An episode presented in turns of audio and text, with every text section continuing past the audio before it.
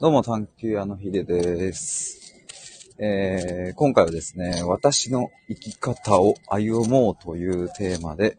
えー、ライブ配信をしたいと思います。ちなみにちょっと最初に1点なんですけども、今日12月7日、あれ？ですよね、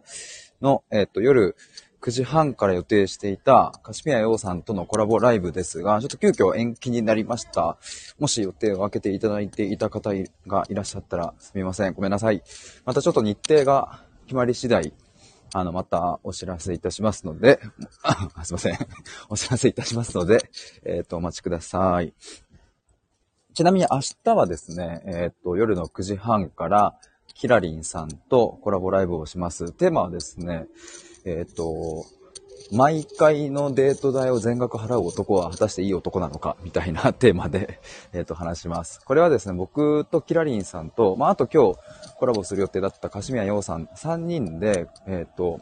今月12月27日火曜日の夜9時からオンライン対話会をやるんですけれども、えー、そのちょっと、なんだろうな、告知というか、こんな対話会をしますよみたいな、えっ、と、まあ、デモンストレーション的なものも兼ねてのコラボライブなんですが、あの、今回、その12月27日火曜日にやるオンライン対話会はですね、芋づる対話会というふうに名付けておりまして、えっ、ー、と、これはまあ、ついつい芋づる式に話してしまうようなテーマ設定をして、えー、それで、それについてみんなで楽しく話して価値観を、の違いを感じたり、感じたりとか、えー、自分の、あ、自分ってこういうことを思ってたんだっていうのを知っていくっていう、そういう対話会ですね。で、まあ、あの、まさにこのテーマ、デート代を全額払う男は果たしていい男なのかっていうのとかって、こう、あの、とっつけやすいとは思うんですよね。誰もがまあまあ参加しやすいと。まあ、例えば、あの、もうちょっと哲学対話っぽいものだと、ちょっと硬いイメージがあったりとか、なんだか、あの、自分にはハードルが、ハードルが高いなという方がいらっしゃるかもしれないですが、まあ、この芋づる対話会はですね、このハードルっていうのを極力低くして、えそれよりも皆さんが参加しやすく楽しいっていうところに焦点を当てている対話会です。え先着12名で、えっ、と、募集しておりまして、え参加費1000円です。で、特典としてですね、えっ、と、文字起こしと、まあ、あとグラレコと言って、ちょっとあの、イラストで議事録を書くみたいな、えそういうのがあるんですけれども、それを、あの特典として皆さんにプレゼントします。まあ、普通の対話会だと喋って終わりですが、まあ、ちょっとこう、思い出に残るような プレゼントもありますので、えー、ぜひ参加していただけると嬉しいです。参加希望の方はですね、僕の公式 LINE から対話会参加したいですという風な旨、えー、一言メッセージいただければ、それで受付は終了になります。その後は僕からですね、えっ、ー、と、 Zoom のリンクをお送りしたりだとか、あの、お支払いのご連絡をしたりだとかっていうのを、えー、やります。あと、えー、簡単な事前アンケートも、えっ、と、数問ちょっとお答えいただきます。えー、なので、えっ、ー、と、参加ご希望の方はですね、なるべくお早めに僕の公式 LINE からご連絡ください。えー、ということで、えっ、と、本題に入りたいと思うんですけれども、まあ、この私の生き方を歩もうっていうのはですね、これさっき出てきた言葉で、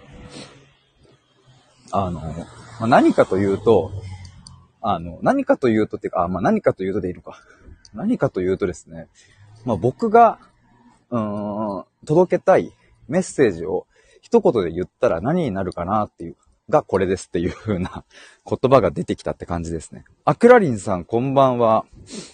どうもどうも、こんばんはこんばんは。ああ、ガンちゃんこんばんは。どうもどうも。ありがとうございます。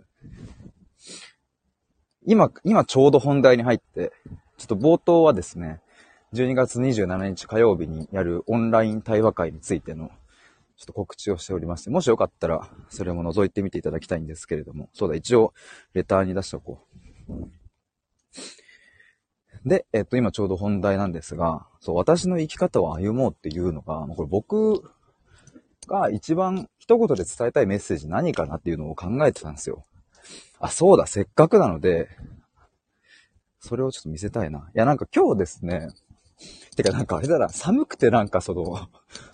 ちょっと若干ふーって震えるのと、なんか久しぶりに声、なんかずっとカフェにこもって、さっきまでパソコンカタカタやってて急に声出したのでなんか、ボリューム調整がなんかうまくいってない。今。すいません。あの、で、ちょっと今カフェで何やってたかというと、自分の、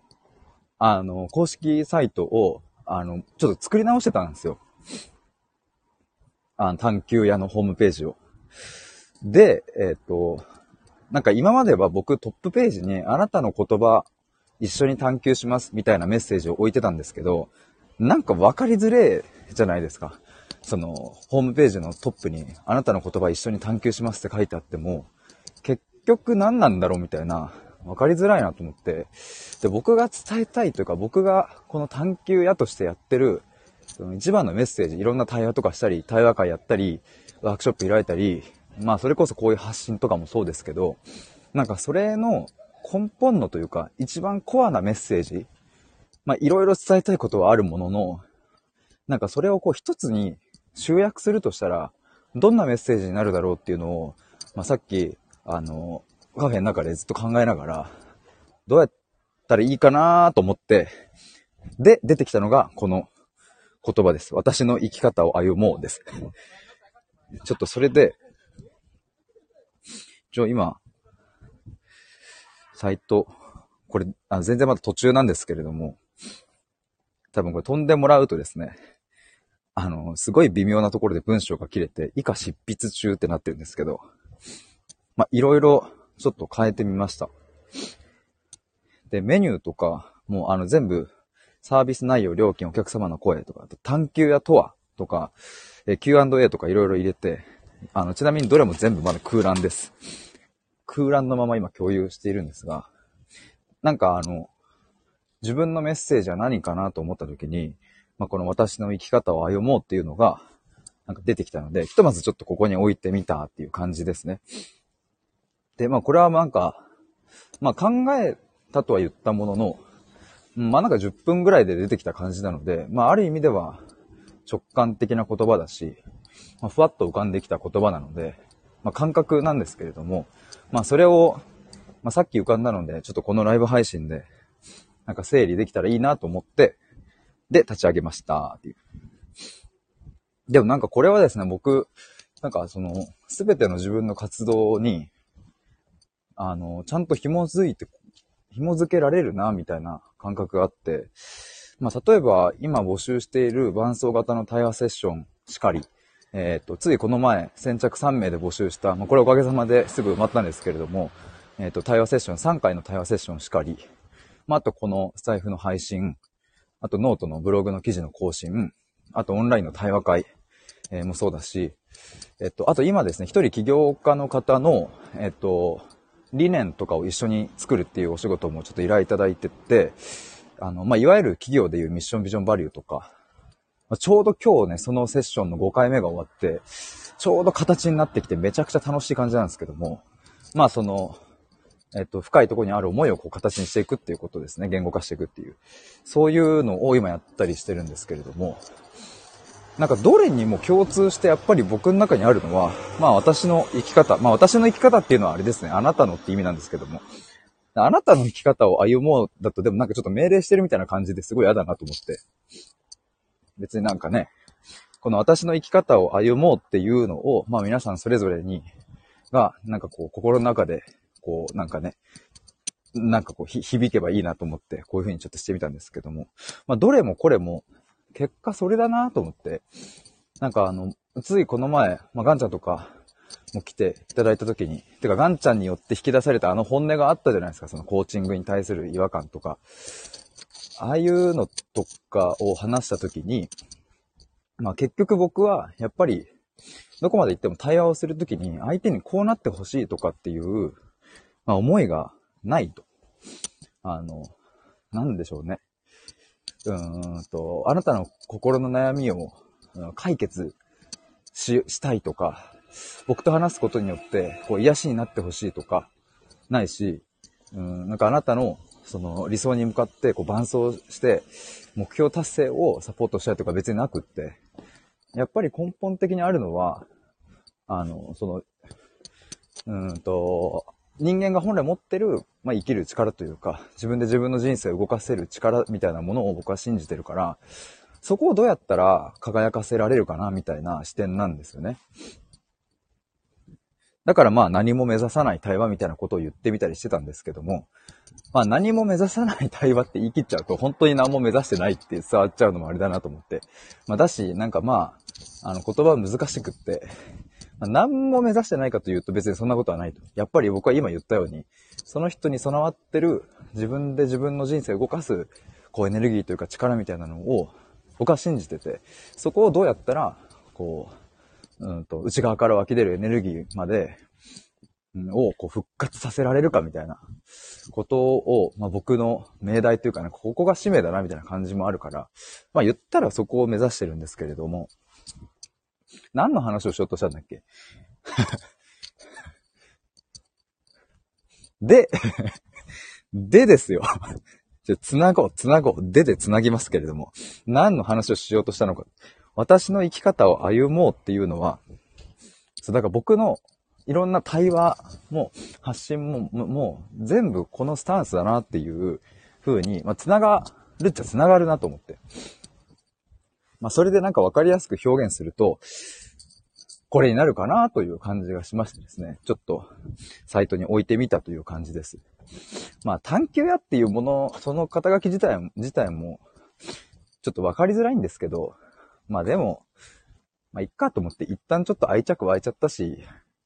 あの、まあ、独自の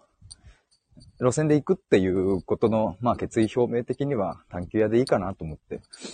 で、このサイトの中でですね、一応探求屋とはっていう、あの、ページを作ったので、まあまだ空欄なんですけどね。まあそこにいろいろ説明していこうかなと思います。なんかね、あの、まあこれは、どこからこういう、なんかこの発想、この言葉が出てきたのかっていうと、やっぱり僕自身の人生、まあ去年の8月に、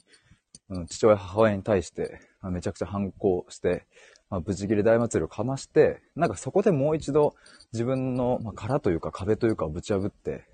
なんかもう一度、なんかこの世界に生まれ直したみたいな、結構大げさでもなく、本当にその感覚があってですね、なんかそこから、やっと俺の人生が始まったみたいな、26歳にして、ついに始まったぞみたいな感覚があったんですけれども、なんかその感覚と、まあ、プラス、母親が、まあ、癌になってから、あの、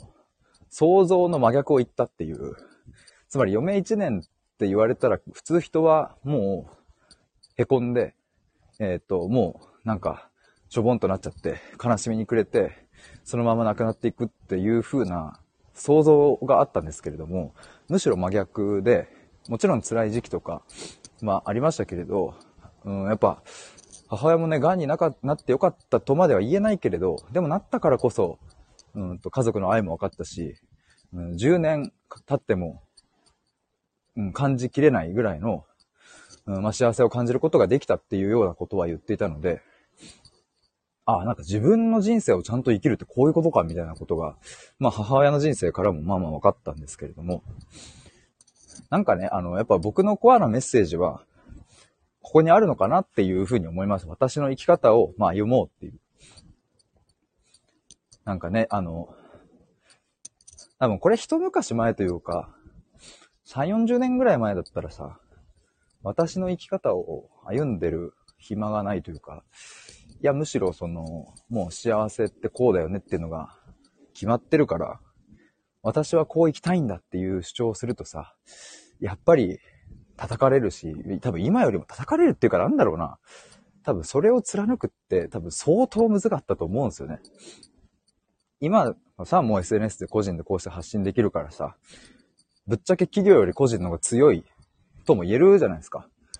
例えばさ、なんかすごい、なんだろう、芸能人とかがさ、その事務所から圧力を受けてることをもし、えっ、と、SNS で公開したら、まあ一発でその企業は叩かれるわけだし、でも昭和のアイドルとかは、きっとそういうなんか、えっ、と、いろんな圧力とか、そういうものを、なんか受けながらね、個人では発信できなかったから、私はこういう歌を出したいとかさ、私はこういうアイドルになりたいみたいなものも、多分全部押し殺して、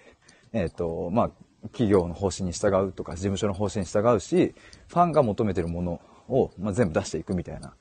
ことだったと思うんですよね。まあ、今なんかなんでかわかんないけど、アイドルの例を出したんですけど、まあでもこれって別に、その、じゃあ一般庶民には関係ないっていう話でもなくって、やっぱり昔はね、その、自分がこう生きたいんだっていうことよりも、まあ、ある程度の幸せの、こう、道は決まっていたから、ちゃんとそれを追っていく方が、まあ、よっぽど幸せになれた時代だったんじゃないかなとは思うんですが、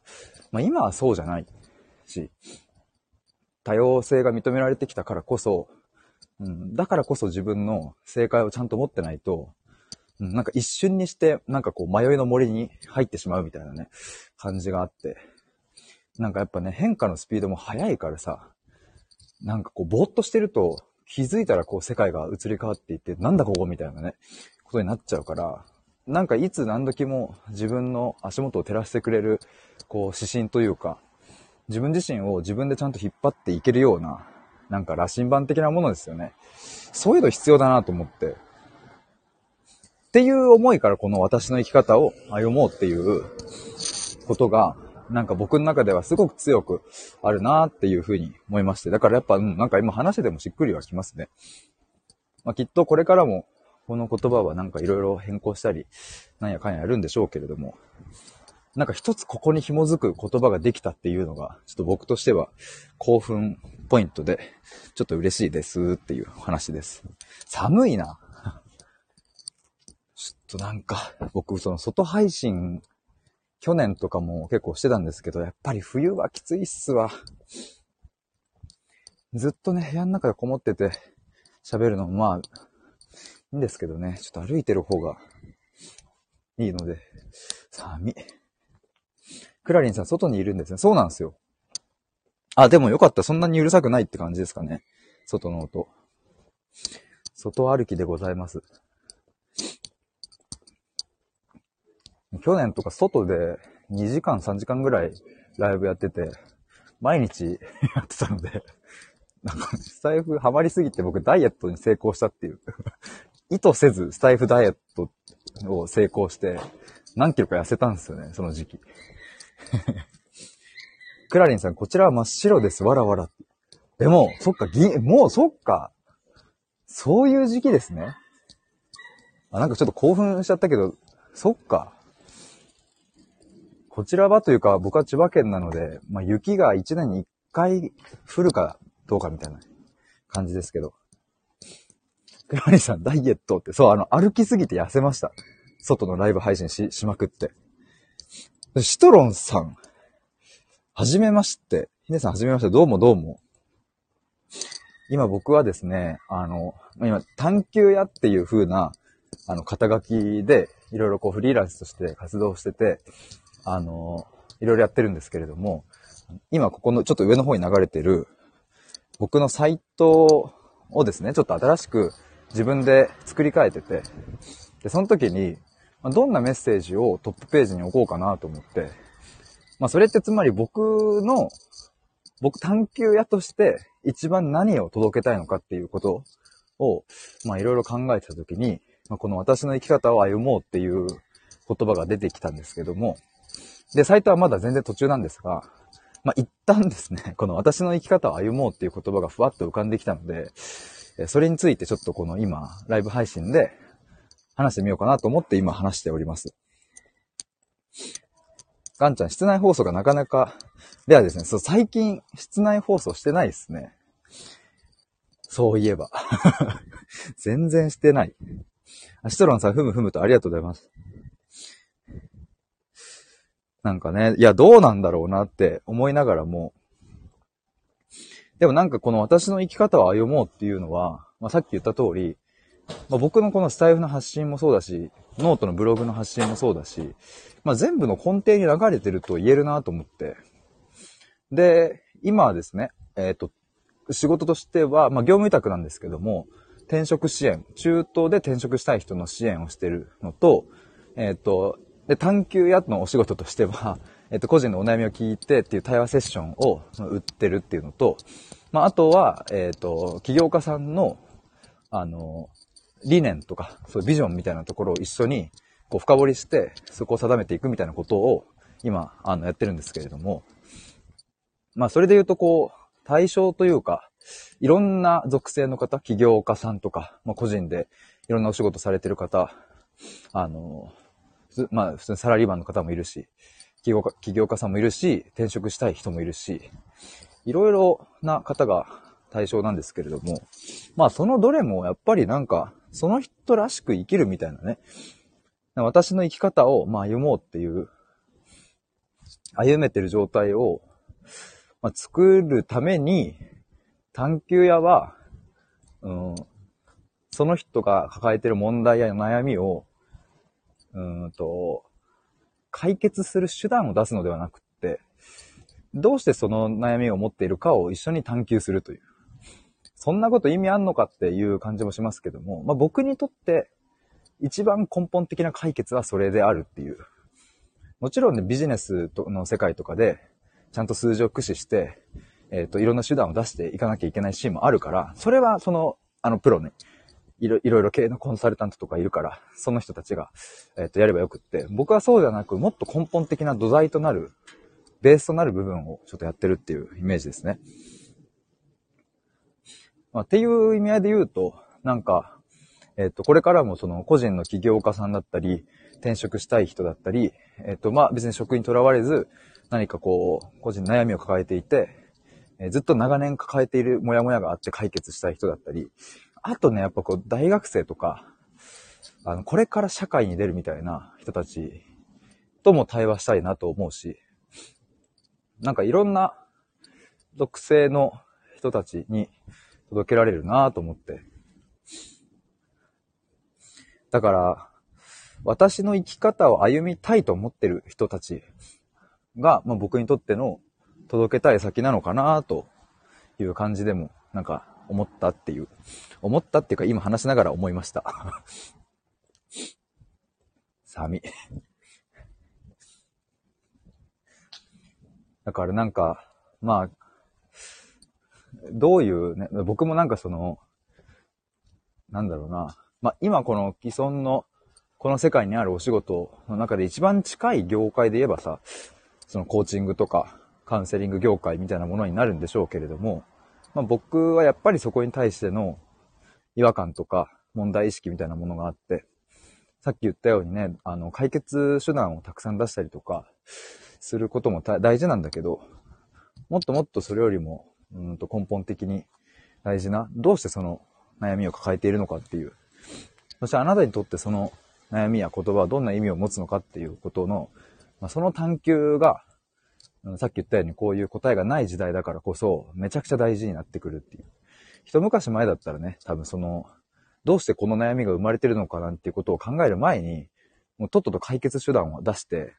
もうとっとと PDCA 回してやっちゃおうぜみたいな、多分そういうノリの方が多分時代感的には合ってたと思うし、そっちの方が良かったと思うんですけれど、まあ、あの、まあ僕の持論でしかないですけども、今この世界は、それじゃあちょっともう回らなくなってんじゃねっていう気がしております。もちろんシーンによって違いますけれど、なんかね、正解を求めるというよりは、うーん、難しいな。自分にとっての正解を求めるっていうことなのかな。まあ、その辺も、ちょっと自分のこのサイトに、これからいろいろ表現していこうかなと思うんですけれども。だから、私の生き方を歩もうっていうのは、まあ、僕からの、僕から皆さんに届けたい言葉でもあるし、なんか、どうとでも捉えられるな、なんか、皆さんが心の中で、よし、私の生き方を歩もうっていう、こう、なんか意志の表れでもあるし、僕自身も、やっぱ僕の生き方を歩もうっていう風に、やっぱり思ってるし、まあ今日この瞬間に私の生き方を歩めていたとしても、やっぱり来年にどうなってるかわかんないし、まあそれこそ、あのね、僕の母親が癌を宣告された時なんて、その前日とか一週間くらい前まではまさかそんなことって思っていたので、まあある日突然そういう、うん、なんか、えっていう、その、何それっていう、そんなこと急に起こるみたいなことは、やっぱり人生いろいろあるからさ。だからなんか、今日この瞬間に歩めていたとしても、10年後、20年後どうなるかわかんないこの世界だから、やっぱりこうね、私の生き方っていうものを、ま、ちゃんと持って、失いかけてももう一度それを見つけて歩んでいけるっていう、そのなんか、胆力っていうんですかね。そういうのをこう、養っていけたらいいなと思っております。なんかそういうのがさ、人間らしさって言うんじゃないかな、みたいなね、ことを思うんですよね。なんかさ、どうして生まれてきたのかもよくわかんないですけれど、僕たちは。まあ生まれてきちゃってさ、なんか、この辛い世界を 生き抜かなきゃいけないことになってしまったので、だったら、せっかくだったら自分の生き方を生きて、まあ、死ぬ時に、まあよかったなっていう感じで終われたら幸せだなと思うので、なんかそういうのをこう考えたいなとか模索したいなとかいうふうに、もうもっと自分の私らしい生き方をしたいなとか、僕らしい生き方を模索してるんだっていう人の力になれたらいいなっていうふうな、そんな願いを込めての私の生き方を歩もうという言葉です。さま、鼻水が ずるずるです。まあ、残りもう、あれっすね。今年も終わりですね。か来年、ちょっとこういう軸でもうバンバン発信していきたいし、いろいろ届けていきたいですね。まあなんか僕は、あの、こういう感じでですね、この11月、先月は、いろいろ自分の肩書きを探ってみたりだとか、自分のコンセプトとかね、理念とかを探ってみたり、いろいろなんか、ああだこうだ言ってみたんですけれども、なんかその回あってか、最近は、なんかだんだんとシンプルに洗練されてきたような感覚もあって、でもきっとまたなんかいろいろ変えるんでしょうけれども、なんか今日話した感じ的には、おお、なんかおおむねしっくりいくぞっていう感じがあるので、ガンちゃん、ヒデさんのそのエネルギー分けてほしい。あの、ピエンワラっていう。僕エネルギー、どうなんだ僕でも本当に、あの、去年とか、いや、わかんないな。いや、僕本当にもうエネルギーの絵の字もない。エネルギーの絵の字もないっていう使い方するの初めてですけど、そんな感じだったんですよ。10年ぐらい。15から25ぐらいまでの10年間なんかね、ずーっとね、薄暗いトンネルの中をずっとさまよってた感じがして。15代、高1から社会人2年目ぐらいまでですね。なんと、なんでそんな走り続けられるんですか？っていう。絵の字もないし、絵の字もないんですよ。なんでそんな走り続けられるのか。あー、あ、クラリンさん、そうなんですね。そう、そうなんですよ。10年ぐらい。10年ぐらいですね。なんで走、これ走ってるのかな？でもあれですよ、結構、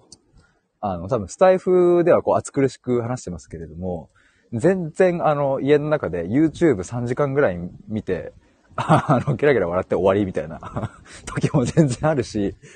あの、ああ、もう起きたくないってなって、3度寝ぐらいして、あの、ミーティングとか入ってない時は、すっげえゴロゴロしてる時もありますし、それで言うと今日はあれですね、僕起きたの10時半とか、あの、11時から僕今日、あの、ミーティングがあったんですけども、しかも初めましての方とのミーティングで、先方さんお二人で、なかなかお忙しい方お二人来てくれるミーティングで、一旦9時に起きたんですけど、あと2時間あると思って、次に目覚めたら10時で、あ、でもあと1時間あんのかと思って、パッて目覚めたらまた10時20分で、もうちょい行けるってなって10時半。うわーってなりながら、無理やり頑張って起きて、バーってシャワー浴びて、髪の毛セットして、10時57分ぐらいの段階で僕裸だったので、めちゃくちゃ急いで洋服着て、11時ギリギリミーティング間に合うみたいな。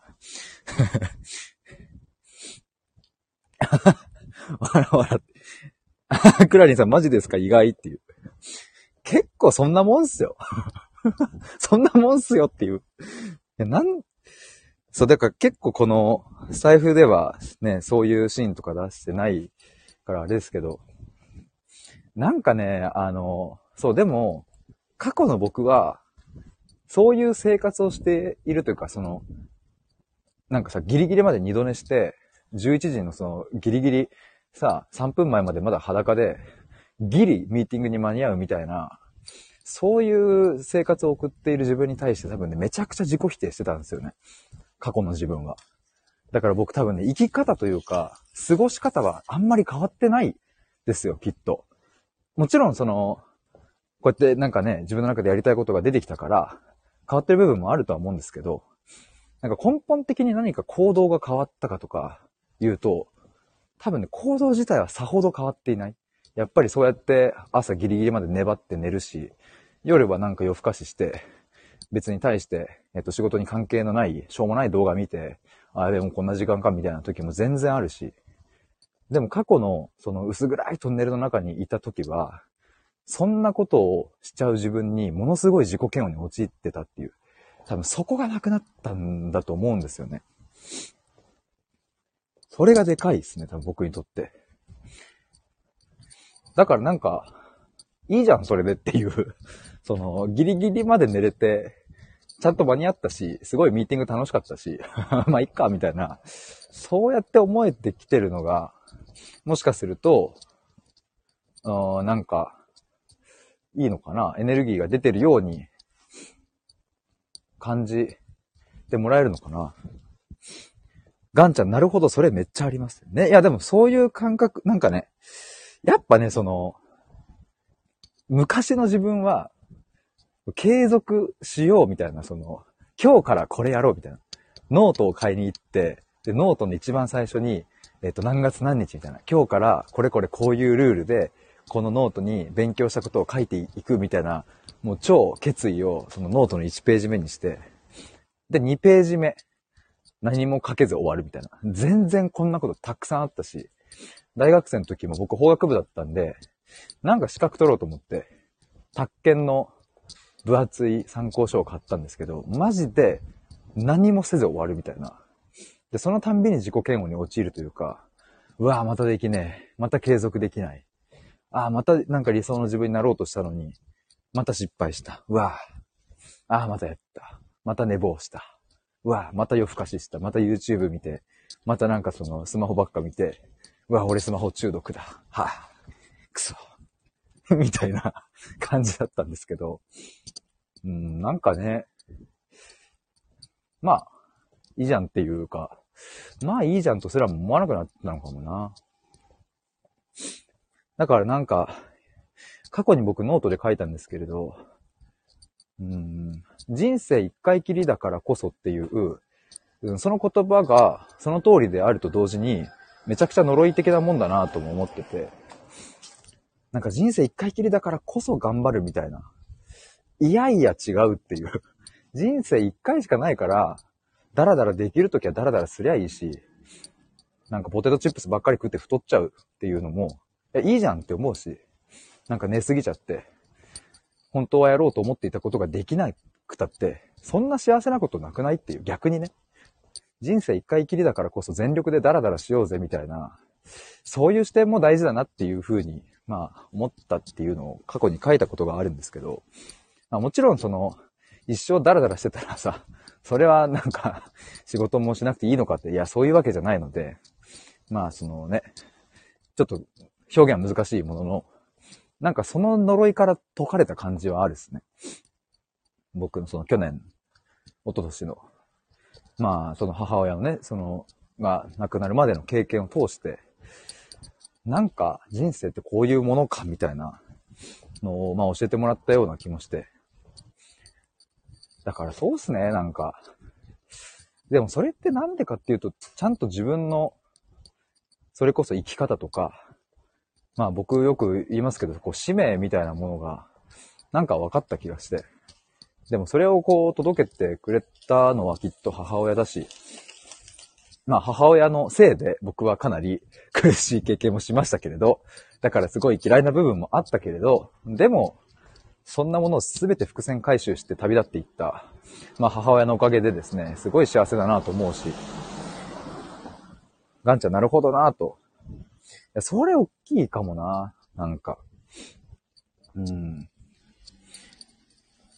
だから、行動はあんまり変わってないけど、僕がどこに命を使いたいのかが多分明確になって、うーん。で、やっぱこう、ダラダラするとか、無駄な時間みたいなものの捉え方が、まあ、根本的に変わっていったんで、やっぱなんだろう、最後にさ、母親が病室でなんかね、自分が一番大好きだったプリン、シャトレーゼのプリンを一舐めした時に、ああ、美味しいっていう、めちゃくちゃちっちゃい声で、でも僕にとってはもう魂の雄たけびのような声に聞こえたんですけれど、なんかああいうの見たらさ、うーん、YouTube 見て、だらだら過ごすのって、なんかいいじゃんと思って。別に。だし、今日みたいに、ミーティングのギリギリまで布団の中でぬくぬく寝て、あったかいってなりながら、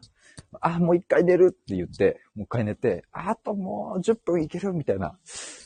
なんかそれも幸せじゃない？みたいな感じの捉え方に変わってったのかな？おかげさまでっていう。あ、ミックさんこんにちは、こんばんは、どうも。ガンちゃん本当だよね、ピエンって。うん、そうなんですよ。だからその経験を、まあ、24、5、6ぐらいでできたのって、本当に、まあありがたかったなと思うし、だから私の生き方を歩もうっていうのは、そうですね、今こういう話をすると思うのは、やっぱ行動を変化させようという言葉とはやっぱり違うんですよね、なんか。結果的に行動が変化してるってことはあると思いますし、まあやっぱり僕もスタイフ毎日発信したりとかできてるのって、僕がどこに命を使いたいかっていうことがちゃんと明確になったから、うんと、まあだから続けられてるっていうのはあると思うので、でもなんか、過去にいろいろ挑戦しようと継続しようと思って失敗したあの時と、まあ明確に違うのは、継続しようと思ってないっていうところですね。だからその、これをどうやったら届けられるかなとか、どうしたら自分の残したいもの、この社会に届けたいものが残せるかなとか、そういう方にこう視点が切り替わっていっているなっていう気がしますね。ミックさん、今を生き、今を肯定する。そこからじわじわと、ヒデさんの内の強さがあるのですねって、ありがとうございます。ねえ、いや、なんか本当に、うん、いや、去年、だからまだこういう感覚に慣れて、でもまだ間もない感じなんですよね。去年の8月ぐらいからなので。だからその、うん、感覚を味わってめちゃくちゃさ、シンプルに感動したし、自分の人生にこう目が出た感覚まあ僕それね、去年の9月とか10月とかしきりに言ってた気がするんですよね。ようやく芽が出たみたいな。自分の人生にこうなんか種があってその芽が出た感じがしますみたいなことをしきりに言ってた気がするんですけど、今はね、多分それを言わなくなったから、ちょっと育ってきたのかなっていう気はするんですけど、まだ小さいなんか苗木ぐらいなのかわかんないですけど。でもその感動がね、その芽が出た感覚がもう本当にすごくって。だからね、あの、皆さんが何か映画を見てめちゃくちゃ感動したらさ、大切な人にシェアしたいとかさ、なんかどっか旅行行って美味しいご飯を食べたらさ、その美味しさを誰か写真撮ってさ、誰かに伝えたいとかさ、あると思うんですけど、まあそういう本能的なものになんか根付いてる感じがするんですよね。なんか僕自身の経験として芽が出たっていうその感覚と、まあ母親に最後まで寄り添った時に、まあ母親自身がこう変化していって、えー、自分の生き方を生きたっていう、最後プリンを食べて小さな雄たけびをあげたっていう、まあそれを見た時に、なんかめちゃくちゃ感動したから、もう、もう魂が震えるとはまさにこのことだなっていう感じがあって、まあこれは伝えない手はないなみたいな。すっごい美味しいご飯食べてさ、これ自分の中だけに留めておこうとか思わないじゃないですか。その、まあ別に SNS で発信するかどうかは別として、大切な人には伝えたいし、大切な人とはもう一回一緒に行きたいってなるじゃないですか。もうほんとその感覚ですね。だから僕と対話したいと思ってくれる、うん、僕にとってすごい大切な人には、この感動をシンプルに届けたいなっていう思いが強い。で、多分こうやって暑苦しく話してるから僕エネルギー値がただただ高い人間に感じて もらえるのかもわかんないですけど、えっ、ー、と、結構ダラダラしてます。本当にダラつきです。マジダラつき男。それだけはちゃんと、あれですね。それだけっていうか、それとお伝えしたいですね。ガンちゃん、わらわら。いや、本当に、結構さ、僕の生活モニタリングしてもらうとですね、あ、そんなダラダラしてるみたいな ことはあると思います。だからまあ、ど、いつもどうしてんだろうな。気づいたら夜になってるみたいな。まあでも、なんか本当にこう、やるってなった時の速さとか、こう、ぐっと行く感じはあるかもしれないですね。だから今回の、あつい先日、先週ぐらいに募集した先着3名で対話セッションを受けたい人募集みたいなクライアントさん募集とか出した時は、まあ思いついたもうその日には書き始めて記事を。で、翌日にはそれをこう公表して、すぐにこう集めてっていう感じだったから、なんかこう決まった時の速さとか、そういうのはでもさっき言った使命みたいなところがちゃんと分かったから早いと思うし、そこに迷いがないんだなっていう。ガンちゃん、だらつき男。いや、マジだらつき男っすよ、僕、本当に。だらつき男だからちょっとね、ちゃんと体鍛えなきゃと思ってチョコザップっていうあの、ジムに通い始めて。でもまだ僕はね、あれなんですよ。お腹の肉がね、取れないんですよ。本当にわがままボディでございます。あの、多分ね、僕、た、あの、服着てると、別にこう、なんかい、至って標準体型な、身長174の体重が今、66、7ぐらいかな。だから別に普通なんですけども。あの、海とか、まあもうしばらく行ってないですけど、もう過去大学生の時かな。脱いだ時に、あ、お前意外とそんな、あの、腹ぽよ、ぽよついてんのみたいな。だからなんか、こう多分イメージ的にはもっとこう、ね、なんか、こう筋肉が、腹筋があってとか、まあもともと野球やってたから、みんなそういうイメージを持ってくれるんですけれども、だからね、ちょっとわがままボディでございます、僕は。ミックさん、感動した瞬間の体験を心の中の引き出しに入れておく。なんかの際にその引き出しから出してみんなに伝えたり、自分を奮い起こしたりする。ヒデさんのだらつきはメリハリの一部だと。あー、確かに。あー、でもそういう風に言っていただけた確かにと思ったっすわ。あ、そうかもなあ、なんか嬉しいっすわ。ありがとうございます。確かに。ある意味オンオフがそこでついてるのかもしれないですね。なんか、いや、それはそうかもな。ちょっとなんか残したいのでスクショしときます。この文章。ガンちゃん細いっすよっていう そう、だからまあ、こう、服着てるとね あのいいのかもしれないですけどミックさん、お腹わらわら完璧でない方がいい。あ、本当ですか？あ、その一言に僕は救われます？あの、ちょびっとわがままボディが売りですので、探求や日で。ちょびっとわがままボディでございます。だから、あれ、本当にプールとか行くとさ、その、なんつうの、やっぱこう僕野球サークルだったんで、あの、大学の時に。みんなこうね、それなりにガタイいい奴らいるんすよ。だからさ、みんな腹筋割れてたりしてさ、でさ、いや僕もほら、ね、こう別に体型的にはこう標準だからさ。でもこの見たら、あれお前意外と筋肉少ないのみたいな感じになるから。だからね、本当にね、ちょびっとわがままボディでございます。じゃそのために、チョコザップで頑張ってるんですけれども。いやまあでも、いつか腹筋割りたいなーっていう思いがあるんですよね。なんかかっこよくないですか？腹筋割れてる人って。憧れですね。なんか、つい脱ぎたくなってしまうんでしょうね。そういう人だし。つい脱ぐじゃないですか。なんか腹筋割れてる人って。暑いなーみたいな感じで、その海とかさ、じゃなくてもなんかその、不意に脱ぎ始めたりする。まあ、その気持ちを味わいたいですね。ということで今日の結論はですね、僕は腹筋を作ろうです。それになりました。ということで、わがまま、ちょびっとわがままボディの僕は、まあ、半年後ぐらいかな。あの、ちょびっと腹筋ボディになって皆さんにご報告したいと思いますので、ぜひ皆さん、お楽しみにっていうのは違うな。お楽しみにはだ、ではないですね。はい、また報告したいと思います。ということで、すごいもう気づいたら45分。皆さん聞いていただきましてありがとうございました。ミックさん、サッカーのロナルド姿待ってますっていう。ちなみに僕、大学生の時に、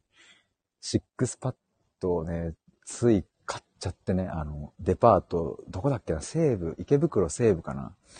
なんか歩いてる時に営業かけられて、いや、お兄さん、腹筋割りたくないですかって言われて、あ、割りたいっすねみたいな感じで、で、なんかその場で、シックスパッドの体験を受けたら、なんかすっごい、あ、これつければ、腹筋割れるかもしれないっていう、もうまんまと乗せられてですね、買ったシックスパッドがまだ家にあるので、ちょっとそれを使おうと思います。ガンちゃんありがとう、ありがとうございました。サッカーのドナルドで脳内変換してしまいました。今度そうだ。ドナルドライブやるって言ってからちょっと間空いちゃってるのでね。やろう。ミックさん、シックスパック、ドイツでは缶ビールの方が。いやー、ちょっと楽しかったですわ。皆さんありがとうございました。また、ちょっと暑苦しい配信をお届けしたいと思います。以上、ダラダラ、ちょびっとわがままボディ男でした。バイバーイ。